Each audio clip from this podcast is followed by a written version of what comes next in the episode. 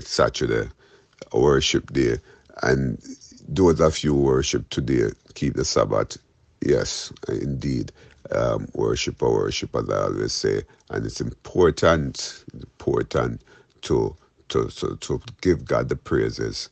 Yes, as you realize, I, I, I am a practicing Christian, and, and, despite the fact that we're, we're looking, we're exploring the psychology of religion, and, and there are many things that will come up that may not be of taste to, to you, but it's a matter of knowledge.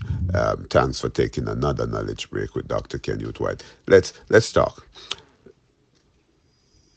Individuals who engage in religious activities have fewer symptoms of depression and we are going to look at you know how a religion can help us.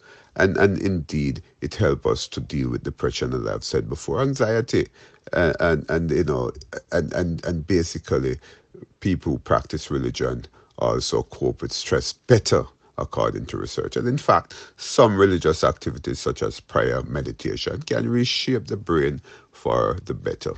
So there there is a saying that religion is the opium of the people, and it's basically believed that religion uh, um, help you to, based on the faith-based principle concept of religion, help you to to to cope more with with with cope better with with the challenges of life.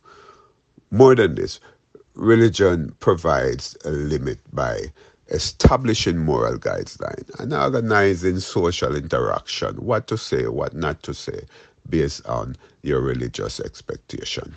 Religion can also influence various aspects of your life, including your your what you listen to in terms of music, what you read, literature, and the architectural design of even your home, according to some scholars, and even your diet, dietary preferences. So religion can shape your behavior, your life, your attitude, well, let's say, will influence your behavior. And the psychological, um, psychologist, psychological school argues that people gravitate to religion uh, because it provides a sense of comfort and security. So, religion is an extremely important aspect of our life. And again, there are several religions, and most of us are Christian as it relates to religion, but there are other religion, and and it, it, it has the same um, psychological effect on an individual, uh, and and and therefore we we understand from the perspective of of um, the psychology of religion that religion can have these impact uh, on, on individuals who practice their own religion.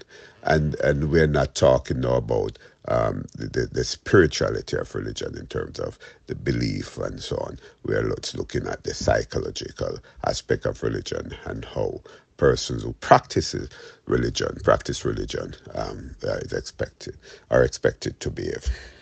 But let's talk tomorrow as we end the psychology of religion.